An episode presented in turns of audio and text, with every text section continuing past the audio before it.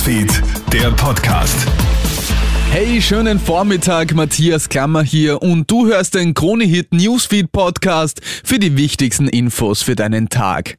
Wie geht's jetzt nach den Korruptionsvorwürfen gegen die ÖVP weiter? Dass die Koalition mit den Grünen wie bisher weitergeführt wird, wird vom Politikexperten stark bezweifelt. Im Raum stehen Neuwahlen oder sogar eine Viererkoalition mit Grünen, SPÖ, Neos und der FPÖ. Die ÖVP demonstriert nach den schweren Anschuldigungen Einigkeit. Damit Sebastian Kurz Kanzler bleiben kann, braucht es aber die Grünen. Und die stellen die Handlungsfähigkeit von Kurz in Frage. Politikberater Thomas Hofer. Natürlich, wenn die, die Grünen äh, wenn die sagen würden, wir haben jetzt doch wieder Vertrauen, die Handlungsfähigkeit ist doch gegeben, wir machen mal weiter wie bisher, ähm, dann wäre das schon eine Möglichkeit. Aber äh, eben nur mit einem Gesichtsverlust der Grünen. Auf der anderen Seite, die ÖVP, äh, was sich derzeit eben nicht abzeichnet, könnte natürlich den gordischen Knoten insofern lösen, wenn man jemand anderen als Kanzler oder Kanzlerin präsentiert. Immer mehr Kids und Teenager haben wegen der Corona-Pandemie psychische Probleme.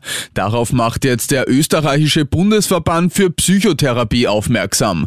Laut einer UNICEF-Studie leidet schon jeder siebte junge Mensch unter Angststörungen, Depression oder Verhaltensauffälligkeiten. Und hierzulande ist das leider nicht anders, sagt Psychotherapeutin Barbara Heid. Bei kleinen Kindern zeigen sich psychische Belastungen vor allem über den Körper. Kleine Kinder sagen, sie haben Bauchweh, sie haben Kopfweh. Wenn wir dann die größeren Kinder hernehmen, da sind also bei den, sage ich mal, sechs bis zehnjährigen neben depressiven Verstimmungen, auch Schlafstörungen festzustellen, wo es wirklich eklatant zugenommen hat.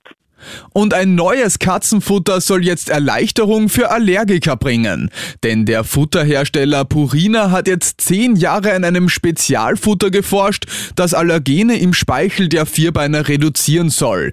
Denn in vielen Fällen ist es nicht das Fell einer Katze, sondern der Speichel, der für allergische Reaktionen sorgt.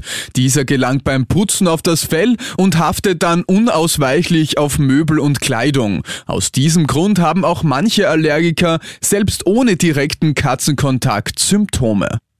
Und das war schon wieder mit den wichtigsten Infos bis jetzt. Das nächste Update gibt's dann wieder am Abend. Krone Hits, Newsfeed, der Podcast.